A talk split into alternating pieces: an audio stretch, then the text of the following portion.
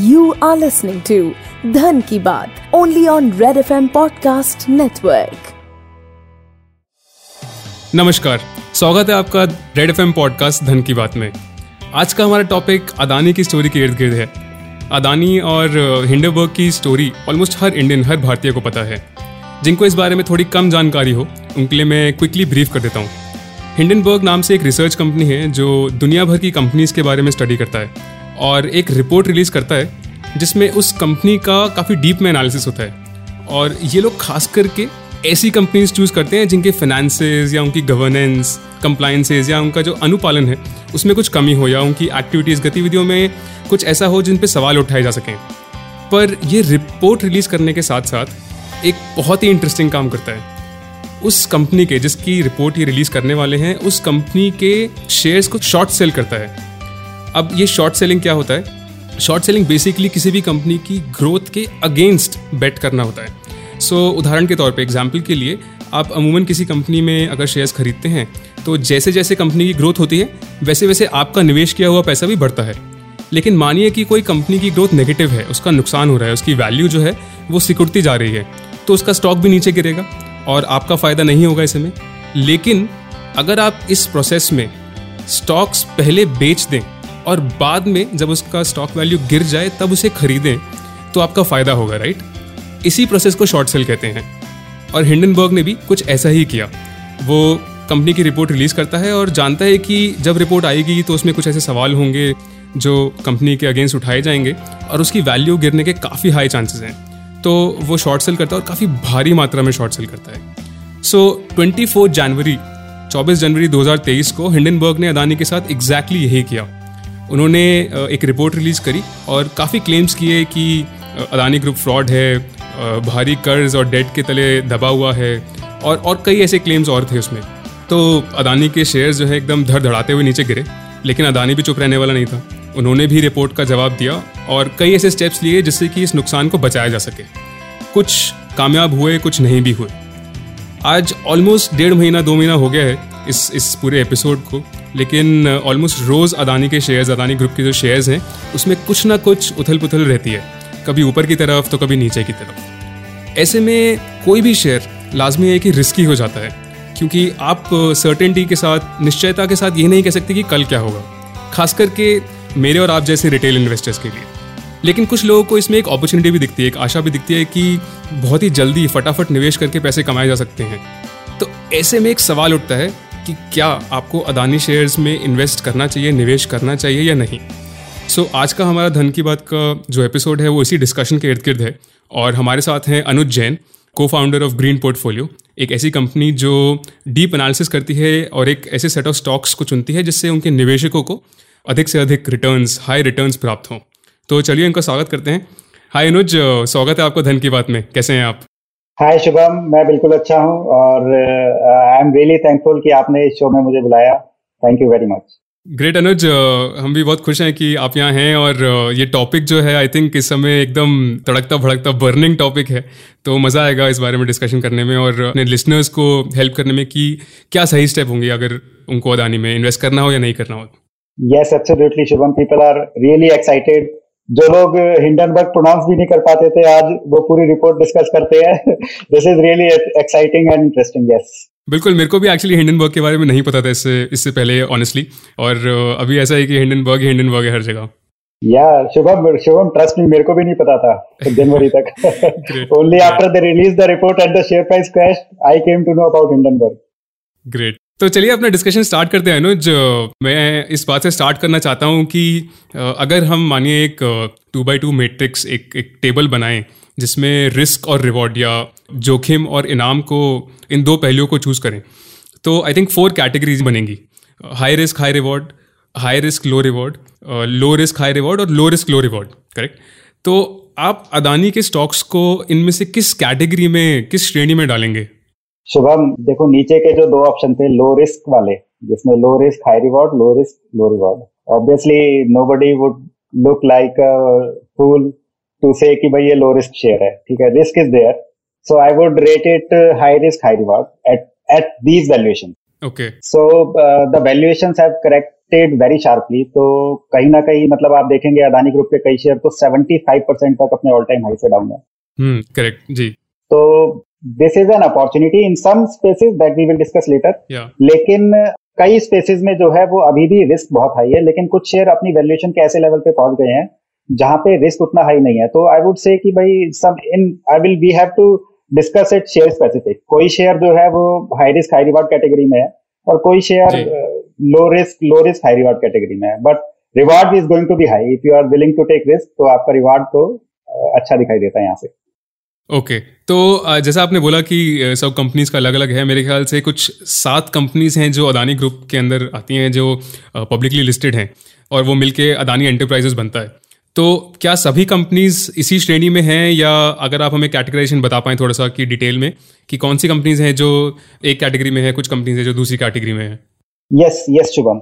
And Shubham also एक general perception ये है मार्केट में कि अदानी एंटरप्राइजेस होल्डिंग या पेरेंट कंपनी है, पर ऐसा है नहीं एक्चुअल में. तो अदानी एंटरप्राइजेस एक तरीके का अदानी ग्रुप के लिए इंक्यूबेशन सेंटर टाइप का है, जहां पे वो लोग अलग अलग बिजनेसेस को एक्वायर करते हैं या नर्चर करते हैं.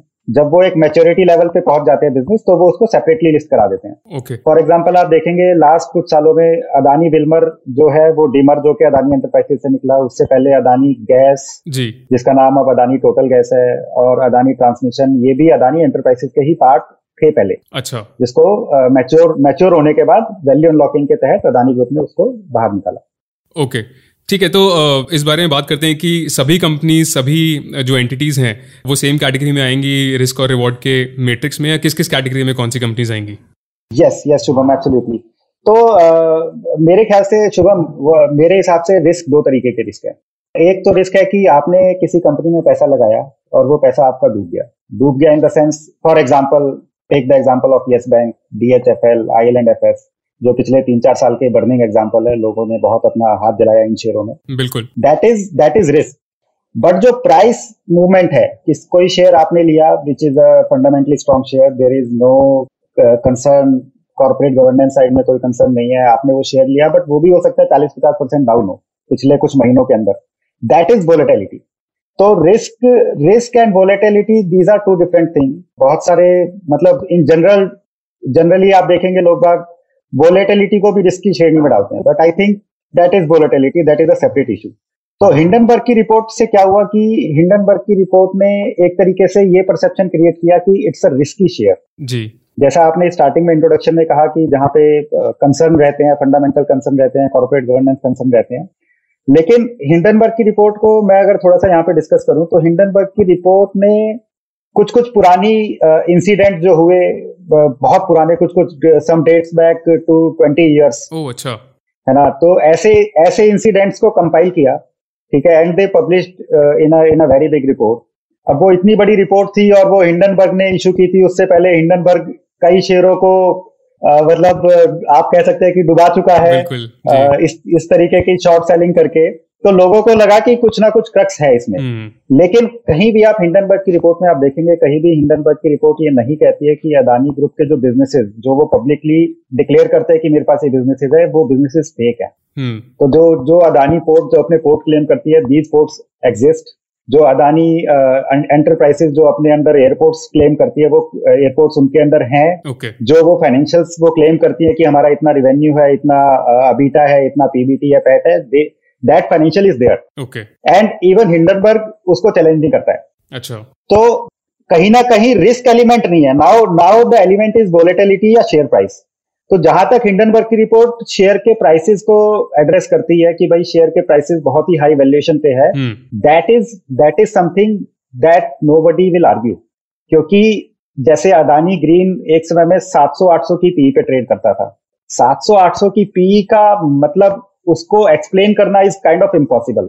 तो वो अगर as far as valuation part is concern, I think Hindenburg report was true in saying that it is highly valued and doesn't reflect the true fundamentals of the company or the future growth potential.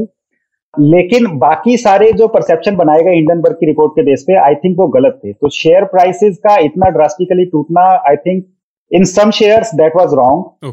ठीक है. तो इन सम share वो justified है.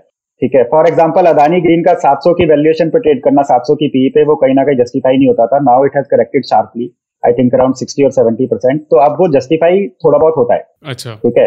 तो as far as the high risk part is concern, risk यहाँ पे मेरे हिसाब से वोलेटिलिटी है, because businesses are sound, cash flow is there, ठीक है। लेकिन फिर भी अगर आप रिस्क उसमें भी कैटेगराइज करना चाहेंगे तो I think Adani green, Adani transmission थोड़े हाई रिस्क जोन में है, क्योंकि इनका डेट लेवल बहुत ज्यादा है और कैश फ्लो उतने डिसेंट नहीं है। अच्छा, ठीक है। लेकिन अदानी टोटल गैस को मैं low risk high reward category में डालूंगा। NDTV is high risk high reward, क्योंकि एनडीटीवी को लेके अभी तक अदानी ग्रुप का जो विजन है वो क्लियर नहीं है कि वो उसको उसके साथ क्या करना चाहते हैं, उनका प्लान क्या है। यस यस, तो इसलिए वो high risk high reward type का काउंटर होगा। Adani enterprises is low risk high reward kind of counter. Adani port will be I mean medium risk and medium reward kind of counter. Okay, तो काफ़ी सारी चीज़ें आपने हमें समझाई और रिस्क और वॉलेटिलिटी के बीच में जो डिफरेंस समझाया, आई थिंक वो बहुत इंपॉर्टेंट है जानना यहाँ पर। और आपने एक डेट की बात की, कर्ज की बात करी, जो हिंडनबर्ग की रिपोर्ट में काफ़ी निकल के आता है। एक बहुत ही महत्वपूर्ण पॉइंट है इस रिपोर्ट का कि अदानी ग्रुप बहुत भारी कर्ज है उनके ऊपर, बहुत सारा डेट, बहुत सारे लोन्स हैं उनके ऊपर, और वो कंपनी के फाइनेंशियल रिपोर्ट से दिखता भी है आई थिंक। तो क्या डेट लेना गलत है, क्या कर्ज लेना गलत है किसी कंपनी के लिए, क्या ऐसी कंपनीज भविष्य में रिस्की हो जाती हैं, इसके बारे में थोड़ा सा बताइए अनुज। सो शुभम, कर्ज लेना बहुत बार आपकी मजबूरी होती है, लेकिन कितना कर्ज लेना ये बहुत इंपॉर्टेंट है जी। जैसे मैं इसको एक एग्जाम्पल के तौर पे अगर आपको बताऊं, अदानी पोर्ट का शेयर लगभग आज, मतलब थोड़ा रिकवरी आने के बाद भी मेरे ख्याल से 60-65% के आसपास डाउन है अपने पीक से, और हो सकता है 70 ना हो, ठीक है। अब अदानी पोर्ट में क्या कंसर्न है, अदानी पोर्ट का सालाना कैश फ्लो जो है वो हमारा मानना है कि 10,000 करोड़ से ज्यादा रहेगा FY24 का, ठीक है, against a debt of 42,000 crore. 42,000 crore figure अपने आप में सुनने में आपको बहुत बड़ा लगेगा किसी भी आदमी के लिए, क्योंकि मतलब इंडिया में दिल्ली में भी एवरेज इनकम लोगों की 40-42 हजार होगी, उसमें करोड़ जोड़ रहे हैं हम। बिल्कुल। तो 42,000 करोड़ का डेट जो है सुनने में बहुत हाई लगता है, but it is for a company that is doing a cash flow of 10,000 crore a year. That means अगर वो फर्दर कोई एक्सपेंशन टेकअप ना करे तो अगले 4 साल में ही can repay the debt. So that is something, 4 years is a very short period. So that is something, Adani Port is sitting at a very comfortable position as far as debt and cash flow is concerned. तो isolated अगर आप date देखेंगे तो आपको figure कई जगह पे बहुत बड़ी लगेगी जी। लेकिन अगर आप उसको कॉरेस्पॉन्डिंगली आप अबीटा या कैश फ्लो देखेंगे साथ में, तो फिर वो आपको जस्टिफाई हो सकता है। ओके, ठीक है। तो Adani port I think is very comfortable in position as far as debt is concern. Adani total gas में बहुत ज्यादा डेट नहीं है, अदानी एंटरप्राइजेस में डेट बहुत आई है, लेकिन उसके बिजनेसेस का नेचर समझना पड़ेगा आपने को।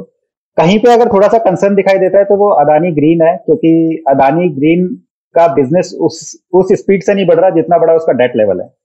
तो मतलब इसीलिए मैं अदानी ग्रीन को थोड़ा high risk high reward kind की कैटेगरी में डालूंगा, है ना। लेकिन NDTV is very comfortable because उसका कैश फ्लो बहुत अच्छा है and it is very negligible on debt. इसके अलावा अदानी ट्रांसमिशन का बिजनेस भी बहुत साउंड है, तो उसका भी डेट लेवल जस्टिफाई होता है। अदानी ग्रीन इज समथिंग जहां पे थोड़ा सा अनकंफर्टेबल है। Okay. अदानी एंटरप्राइजेस की बात करें तो अदानी एंटरप्राइजेस का debt equity I think it is more than 4, which is considered high. लेकिन अदानी एंटरप्राइजेस में हमें यह समझना पड़ेगा कि उसके बिजनेसेस अलग अलग लेवल ऑफ मैच्योरिटी की स्टेज पे हैं, तो वो जैसे जैसे मैच्योर होंगे तो उनका प्रॉफिट लेवल बहुत तेजी से बढ़ेगा, तो वो डेट जो है वो कहीं ना कहीं आने वाले 1-2 सालों में उतना बड़ा कंसर्न नहीं रहेगा जितना शायद आज दिखाई दे हमें। ओके, तो आजकल मतलब कुछ दिनों से मैं देख रहा हूँ कि अदानी का जो स्टॉक है वो अपर सर्किट टच कर रहा है। मतलब अपर सर्किट का अपने लिसनर्स के लिए मैं क्विकली अगर बताऊँ तो एक दिन में कोई भी शेयर सबसे ज़्यादा मैक्सिमम वैल्यू जो वो बढ़ सकता है, वहाँ तक अदानी का शेयर बार बार जा रहा है।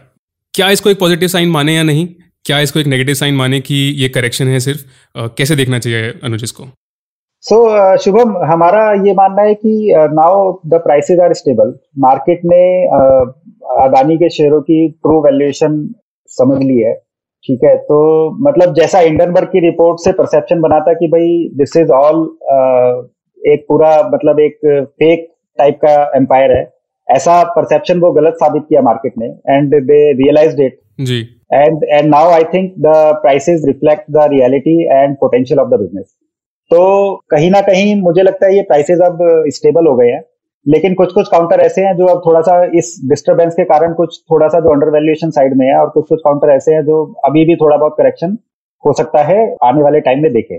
लेकिन you know, putting all the things aside, Adani as a group have created asset जो कि इंडिया में, मतलब इतने बड़ी बड़ी असेट जो है हमने सिर्फ सरकारों से सुना था कि भारतीय सरकार, जैसे जवाहरलाल नेहरू पोर्ट ट्रस्ट बनाया भारतीय सरकार ने, ठीक है, तो वो उस तरीके का कैपिटल और उस तरीके का बड़ा इंफ्रास्ट्रक्चर प्रोजेक्ट और इतने एम्बिशियस प्रोजेक्ट एक प्राइवेट सेक्टर भी बिल्ड कर सकता है, ये हमें अदानी ने करके दिखाया है।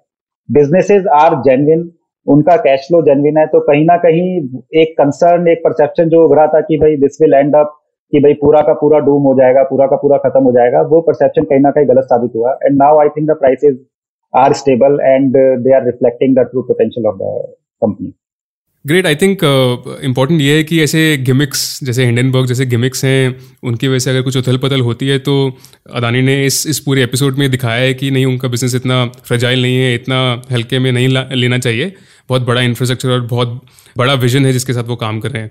सो अनुज, एक बार के लिए हम ये सारी रिपोर्ट्स, सारे news articles, I don't know कि पीछे क्या स्टोरी है, अक्सर ऐसा होता है कि आगे कुछ दिखता है, पीछे कुछ और गेम चल रहा होता है, तो ये सब कुछ साइड रखते हैं और प्योर फंडामेंटल, बिल्कुल यू नो बेसिक तौर पे अगर किसी कंपनी को हमें आंकना हो, किसी कंपनी को एनालाइज करना हो, तो किन पैरामीटर्स को देखना चाहिए, किन मापदंडों को देखना चाहिए, उसके हिसाब से जाते हैं। तो अगर आप हमें पहले कुछ ऐसे तीन मापदंड या पैरामीटर्स बता पाएं जिससे कि एक कंपनी के, एक स्टॉक की रियल जो हेल्थ है उसको हम सही से जज कर पाएं, तो ऐसे कौन से तीन पैरामीटर्स होंगे? शुभम, अगर हम जैसे इन्वेस्टर के पर्सपेक्टिव से अगर हम चीज़ों को देखें, एक इन्वेस्टर को किन चीजों का ध्यान रखना चाहिए जी, तो एक इन्वेस्टर को मेरे ख्याल से उसके लिए सबसे इंपॉर्टेंट जो तीन चीजें हैं वो है scalability, corporate governance and balance sheet quality. तो ये तीन चीजें बहुत ज्यादा इंपॉर्टेंट है। स्केलेबिलिटी माने हमने ये देखा है कि मार्केट में बहुत अच्छे अच्छे शेयर हैं जो बहुत अच्छे ग्रुप से बिलोंग करते हैं, जिनकी बैलेंस शीट बहुत अच्छी है, बट कहीं ना कहीं मार्केट का परसेप्शन है कि वो स्केलेबल नहीं है, तो उसको वैल्यूएशन नहीं मिलता।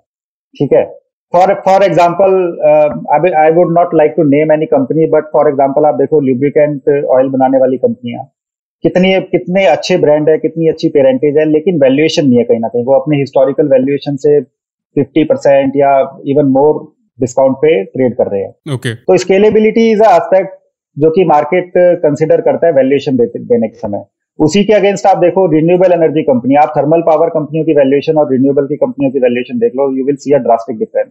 आप आईसीई इंजन बेस्ड ऑटोमोबाइल या ऑटो एंसिलरी को देखो और उसके अगेंस्ट ईवी बेस्ड कंपनियों को देखो, you will see the difference and आपको समझ में आ जाएगा कि मार्केट स्केलेबिलिटी देखता है ईवी में, इसलिए उसको बहुत हाई वैल्यूएशन देता है। मार्केट रिन्यूएबल में स्केलेबिलिटी देखता है, इसलिए उसको बहुत हाई वैल्यूएशन देता है बनस्पत थर्मल और आईसीई को। सो स्केलेबिलिटी को अगर मैं बिल्कुल अगर सिंपल शब्दों में कहूँ तो आगे आने वाले सालों में वो कितना बड़ा बन सकता है उसको हम स्केलेबिलिटी कहेंगे, क्या ये कहना ठीक होगा? एब्सोल्युटली, अपॉर्चुनिटी साइज भी बोल सकते हैं कि आपके सामने कितना बड़ा अपॉर्चुनिटी साइज है। ओके, है ना, तो ये that is one of the very important aspect. उसके बाद एस्पेक्ट आ जाता है कॉर्पोरेट गवर्नेंस, जिसमें आप इंटेग्रिटी ऑफ मैनेजमेंट को भी डाल सकते हैं। अल्टीमेटली लुक शुभम, आपको लग रहा है कि आप शेयर में इन्वेस्ट कर रहे हो, बट अल्टीमेटली वो जो पैसा है, वो जो असेट है, वो जो फैक्ट्री है, वो जो कंपनी है, उसको चला कौन रहा है? उसको चला रहे हैं आपके प्रोमोटर्स। बिल्कुल, तो आप कंपनी की बैलेंस शीट पर रिलाई कर रहे हो लेकिन प्रोमोटर पर रिलाई नहीं कर रहे हो, देन दैट इज, उसका कोई सेंस नहीं बनता, क्योंकि promoter are the people who, जिनके कारण वो बैलेंस शीट बिल्ड हो रही है, या जिनके कारण वो नंबर्स है, जिनके कारण वो प्लांट चल रहा है, फैक्ट्री चल रही है, मार्केट है, कस्टमर है। अगर आप उन पे भरोसा नहीं कर सकते तो आप कंपनी की बैलेंस शीट पे भरोसा नहीं कर सकते, आप उस कंपनी में इन्वेस्ट नहीं कर सकते। वो बहुत इंपॉर्टेंट है, मैनेजमेंट का बैकग्राउंड, मैनेजमेंट के एथिक्स, मैनेजमेंट का कॉर्पोरेट गवर्नेंस। तो this is a very significant and very important aspect. लोग जनरली बहुत बार देखा गया है कि नंबर्स में बह जाते हैं और वो प्रोमोटर्स के बैकग्राउंड या उनके एथिक्स को ध्यान में नहीं रखते। ओके, तीसरा पॉइंट जो मैं यहाँ पे छेड़ना चाहूंगा वो होगा बैलेंस शीट क्वालिटी का। आपके पास अपॉर्चुनिटी साइज बहुत बड़ा है, आपके पास ऑर्डर लेने का भी बहुत स्कोप है, आपके पास बहुत इंक्वायरी भी आ रही है, लेकिन आप ऑलरेडी 5 के डेट इक्विटी पे बैठे हो। अब अगर आपको 10,000 करोड़ का ऑर्डर लेना है फर्दर, आप बैंक के पास जाओगे कि मेरे को वर्किंग कैपिटल का रिक्वायरमेंट है, तो बैंक कहेगा यार आप ऑलरेडी 5 के डेट इक्विटी पे बैठे हो, मैं तो आपको दे नहीं सकता। तो आपका स्केलेबिलिटी कुछ नहीं कर पाएगा अगर आपको फंड ही नहीं मिलेगा। तो जिस कंपनी के आगे एक बहुत बड़ा अपॉर्चुनिटी साइज है और उसका बैलेंस शीट लाइट है, लाइट माने लेस लिवरेज है, यानी कि कम डेट पे है, तो वो डेट पैसा रेज करके वर्किंग कैपिटल खड़ा करके वो अपॉर्चुनिटी साइज को कैटर कर सकता है। Okay. लेकिन जो ऑलरेडी बहुत स्ट्रेच है उसके लिए वो अपॉर्चुनिटी बेकार है। जी जी बिल्कुल। तो इसलिए बैलेंस शीट का क्वालिटी बहुत इंपॉर्टेंट है। तो अनुज, आई थिंक तीन बहुत ही इंपॉर्टेंट, बहुत ही महत्वपूर्ण पॉइंट्स आपने हमारे साथ डिस्कस किए। अभी अगर मैं अदानी ग्रुप को एज अ ग्रुप देखूं तो इन तीनों पैरामीटर्स पे, इन तीनों मापदंड पे कैसा परफॉर्मेंस रहेगा अदानी का?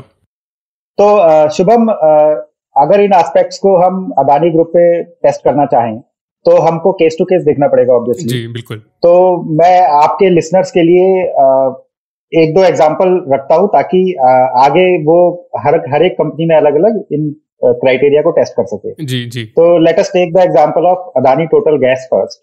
तो अदानी गैस का जो बिजनेस है वो इस तरीके का बिजनेस है कि सरकार ज्योग्राफिकल एरिया का टेंडर निकालती है, वो टेंडर में ये लोग बिड करते हैं, फिर सरकार उनको ज्योग्राफिकल एरिया असाइन करती है।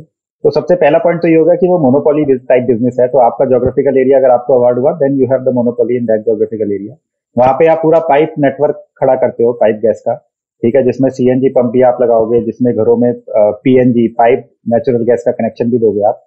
तो ये ज्योग्राफिकल एरिया जो है ये एक तरीके से आपका मोनोपोली एरिया हो गया, वहां पे सिर्फ आप ही सप्लायर हो। नाउ अगर आप अदानी टोटल गैस को स्टडी करो तो इनको रिसेंट में जो 60 plus kind of geographical areas मिले उनमें से अभी तक सिर्फ इन्होंने 14 एक्सप्लॉइट किए हैं। 14 एक्सप्लॉइट मतलब वहां पे उन्होंने नेटवर्क सेटअप कर लिया और कमर्शियल ऑपरेशन चालू कर दिया, बाकी अभी तक वहां से रिवेन्यू आना शुरू नहीं हुआ। तो जस्ट सीधा अपॉर्चुनिटी साइज, आज जो आप नंबर्स देख रहे हो वो नंबर्स है 14 ज्योग्राफिकल एरिया के बेस पे। आने वाले 2-3-4 सालों में ये नंबर्स हो जाएंगे 60 ज्योग्राफिकल एरिया के बेस पे। नाउ अगर कोई फर्दर स्टडी करना चाहे तो वो ये देख सकता है कि कौन सा ज्योग्राफिकल एरिया कितने पोटेंशियल का है। फॉर एग्जाम्पल बैंगलोर सिटी का कोई geographical area will have much higher potential than some district of Bihar और मध्य प्रदेश, तो वो एक अलग फर्दर लेवल का स्टडी हो जाएगा। लेकिन मोटा मोटी जो है 25% काइंड ऑफ ज्योग्राफिकल एरिया अभी तक एक्सप्लोर किया गया है, यानी 75 का जो अपॉर्चुनिटी है, जो रिवेन्यू है, वो भी इज येट टू कम। तो this is the kind of opportunity size before Adani total gas. इसके अलावा this is not all, government will come up more geographical areas in tender and they are a leading player in this industry, तो they will get more geographical areas in their pool. तो the idea is we can see that only 25% of the opportunity in hand has been tapped so far. तो scalability बहुत ज़्यादा बड़ी हो जाती है। Yes, absolutely. तो scalability is there. Now this is something that the investor should be interested in. तो scalability है इस केस में, ठीक है। तो वो कहीं ना कहीं फिर valuation में भी दिखाई देता है। तो वो कहीं ना कहीं, मतलब हमारा मानना है कि अदानी टोटल गैस अगर कोई अभी से 2-3 साल के परस्पेक्टिव से ले तो इवन दो ये 100 प्लस की पीई पे चल रहा है, लेकिन उसका वैल्यूएशन कहीं ना कहीं जस्टिफाई होता है because of the opportunity size, जो उसका स्केलेबिलिटी एस्पेक्ट को ध्यान में रखे थे। Okay. तो अब हम आते हैं दूसरा, कॉर्पोरेट गवर्नेंस। तो कॉर्पोरेट गवर्नेंस में अगर आप हिंडनबर्ग की रिपोर्ट को भी देखो तो कोई उन्होंने ऐसा सीरियस एलिगेशन नहीं लगाया है। Okay. अब शुभम देखो, बड़ा सिंपल तरीके से मैं इसको बताता हूँ, है ना, मतलब आप किसी भी 25-30 ईयर के एज के लड़के को बोलो यार तूने कभी रेड लाइट जंप किया क्या, तो वो कहेगा हाँ मैंने जंप किया। अब मान लो वो बंदा कल को आज से 20 साल बाद 30 साल बाद जाके देश का प्रधानमंत्री बन जाता है और कल को कोई आके बोलता है भाई दिस पर्सन इज ऑफ, इसका कैरेक्टर अच्छा नहीं है इस आदमी का, इसने तो रेड लाइट जंप करता था। ये बहुत ही बढ़िया एग्जांपल है। तो do you think it is something serious and he should not be, है ना। तो अब आप किसी बिजनेस हाउस जो कि 30 साल से एग्जिस्टेंस में है उसकी हिस्ट्री के कुछ छोटे छोटे इंसिडेंट्स निकाल के आप बोलोगे this is some serious corporate governance का इशू है या एथिक्स का इशू है, I think that is not justified. तो corporate governance aspect I think it's not there in these companies, I am of this opinion. Okay, ठीक है। तीसरा point आता है balance sheet quality. Balance sheet quality में मैंने थोड़ी देर पहले भी डिस्कस किया कि जैसे अदानी ग्रीन जो है वो डेट लेवल के डेट में बहुत हाई है। तो वो कहीं ना कहीं थोड़ा सा हमारे लिए अनकंफर्टेबल है। Again the business is very sound, company is doing good, but debt level is. But Adani total gas जिसका एग्जांपल हम डिस्कस कर रहे थे उसकी बैलेंस शीट कैसी है अनुज? अदानी टोटल गैस की बैलेंस शीट थोड़ा सा स्ट्रेस दिखाई देती है, but given the opportunity size you have to see the opportunity size. जी जी, है ना। मतलब जैसे मैं एक एग्जांपल लूं, आपको एक नया प्लांट लगा रहे हो आप, सपोज स्टील का प्लांट लगा रहे हो, तो steel is very capital intensive. तो सपोज कीजिए वो 10,000 करोड़ का प्लांट है, ठीक है। ये प्लांट आज आप लगाना शुरू कर रहे हो, 4 साल बाद ये लाइव होगा। तो अगर आपसे कोई 3 साल बाद आपसे आके पूछे कि आपका डेट इक्विटी रेशो क्या है, तो आपका डेट इक्विटी रेशो कोई होगा 4:1 का।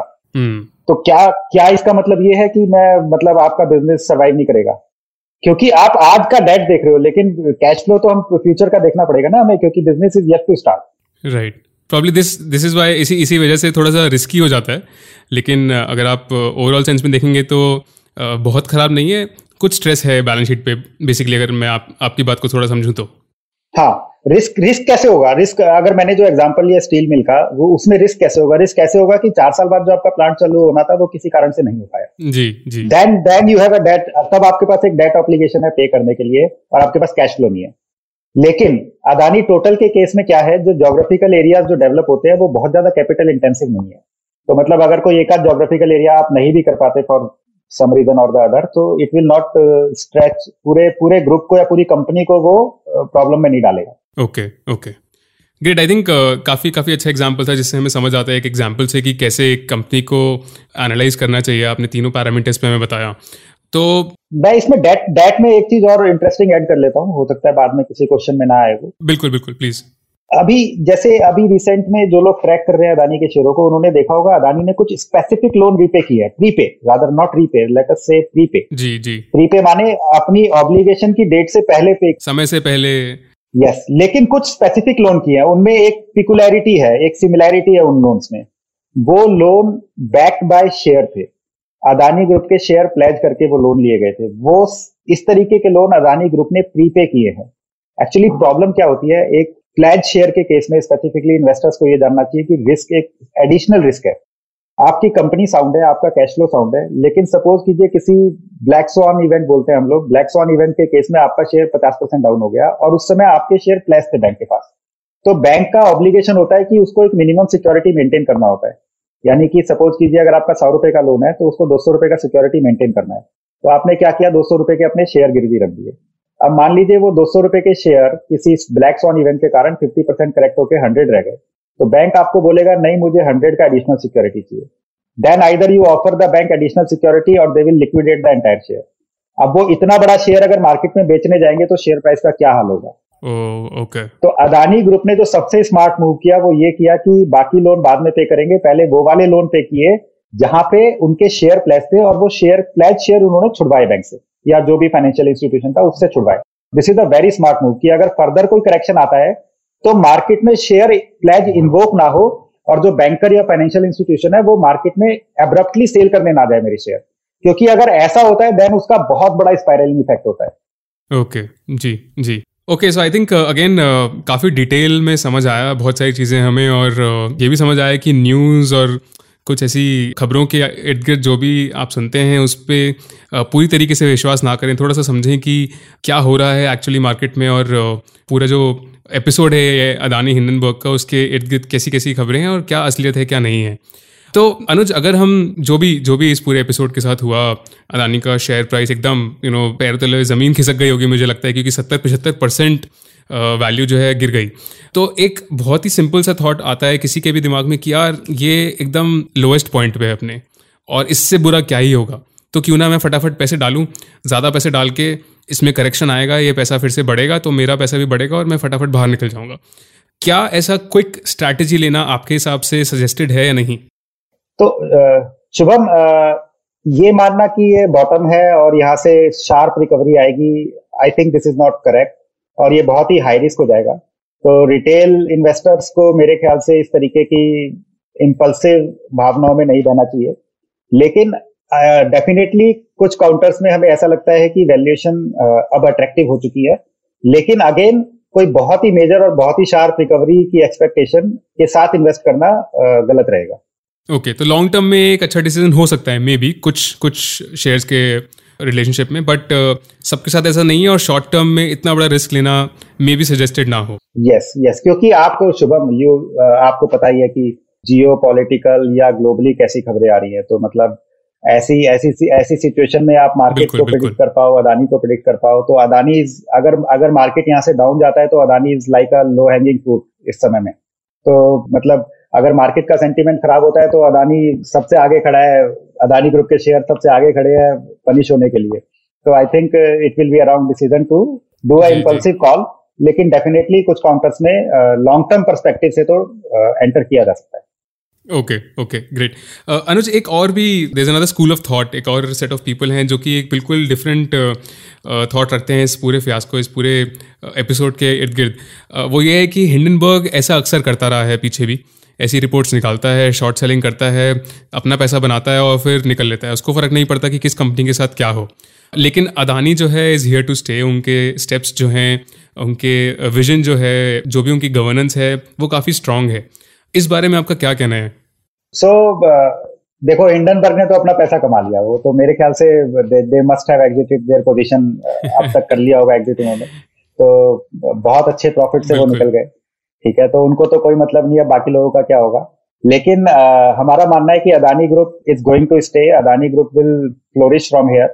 प्रॉब्लम सिर्फ वैल्यूएशन साइड पे था, जो भी क्वेश्चन थे वो सिर्फ वैल्यूएशन साइड पे थे, लोगों को नहीं पता था कि ये शेयर 700-800 की पी पे क्यों ट्रेड कर रहे हैं, ठीक है, वो कहीं ना कहीं हम भी उस भावना से सरोकार रखते थे, लेकिन अब वो वैल्यूएशन के डिसेंट लेवल पे पहुंच गए हैं। अदानी ग्रुप के अधिकतर शेयरों में आप देखोगे they are growing very rapidly, तो I think Hindenburg episode is over for all practical purposes, everything is factored in.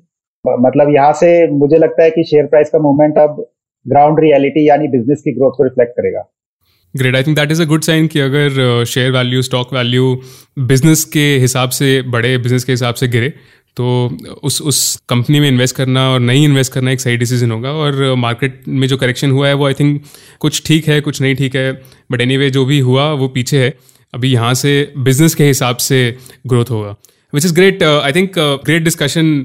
आप कुछ फाइनल कमेंट्स आपकी साइड से on the entire discussion on the Adani group and for our investors, for our listeners की क्या करना चाहिए आगे? तो शुभम, कुछ आपके लिसनर ऐसे होंगे जो ऑलरेडी इन्वेस्टेड है, ठीक है, कुछ ऐसे होंगे जो इन्वेस्ट करने की सोच रहे होंगे, और कुछ ऐसे भी लिसनर होंगे जो सिर्फ मतलब सुन रहे हैं बुराई करने के लिए अदानी की, बिकॉज देयर इज अ मतलब बहुत बड़ा एक वो है जो अदानी को पसंद नहीं करता, अदानी ग्रुप की ग्रोथ को या अदानी ग्रुप की स्टोरी को। जी जी। लेकिन एक ना शुभम, मतलब ऑन अ लाइटर नोट, एक मतलब for those people who are invested और कंटेम्पलेटिंग इन्वेस्टिंग, जो इन्वेस्ट करना चाहते हैं अदानी ग्रुप के शेयरों में, तो एक डिबेट में ना थी पॉलिटिकल डिबेट, लेकिन किसी ने एक बड़ा अच्छा शेयर मारा, वो शेयर कहीं ना स्टॉक मार्केट से और इस एपिसोड से जुड़ जाता है। तो वो शेयर है, इब्तिदाए इश्क है रोता है क्या, आगे आगे देखिए होता है क्या। तो अगर आप अदानी ग्रुप के शेयर में इन्वेस्ट कर रहे हैं, तो अगर इश्क की हद तक कर रहे हैं तब तो फिर रोने की जरूरत नहीं है, ठीक है, आगे आगे अच्छा ही होगा। लेकिन अदरवाइज अगर आप वो शॉर्ट टर्म और उससे कर रहे हैं, तो आई मीन आगे बुरा भी हो सकता है आपके लिए। ग्रेट, आई थिंक आपने बहुत ही छोटे और संक्षिप्त में, बहुत ही ब्रीफ में, you know, you put forward a very strong point. तो thank you so much Anuj, आपका टाइम देने के लिए। बहुत ही बढ़िया डिस्कशन था, एंड आई एम श्योर हमारे सभी लिसनर्स को बहुत मज़ा आएगा, काफ़ी कुछ समझ भी आएगा, काफ़ी डिटेल में और काफ़ी डीप में जाके हमने कुछ चीज़ों को डिस्कस भी किया। तो न्यूज़ के इर्द गिर्द और ऐसी नॉइजेस के बजाय कुछ रियल फैक्टर्स और रियल फिगर्स को हमने डिस्कस किया, जिससे कि वो अपना डिसीजन बेटर ले पाएंगे। Thank you so much Anuj for that. Thank you Shubham, it's really wonderful, आपने बुलाया, मतलब this is very nice. Thank you so much Anuj, and for all the listeners, अगर आपको इसके अराउंड कुछ क्वेश्चंस हैं, कुछ थॉट्स हैं, कुछ कमेंट्स हैं, तो प्लीज़ हमें लिख भेजिए, और इस एपिसोड को ज़्यादा से ज़्यादा लाइक कीजिए, शेयर कीजिए और कमेंट कीजिए। लिंक डिटेल्स में है एपिसोड के। हम ऐसे एपिसोड्स और लाते रहेंगे जहां आप अच्छे डिसीजंस ले पाएँ, जहां आप निवेश बेहतर कर पाएँ और जहां अपनी वेल्थ बेहतर बना पाएँ। This is Shubham signing off, bye bye. You are listening to Dhan Ki Baat only on Red FM Podcast Network.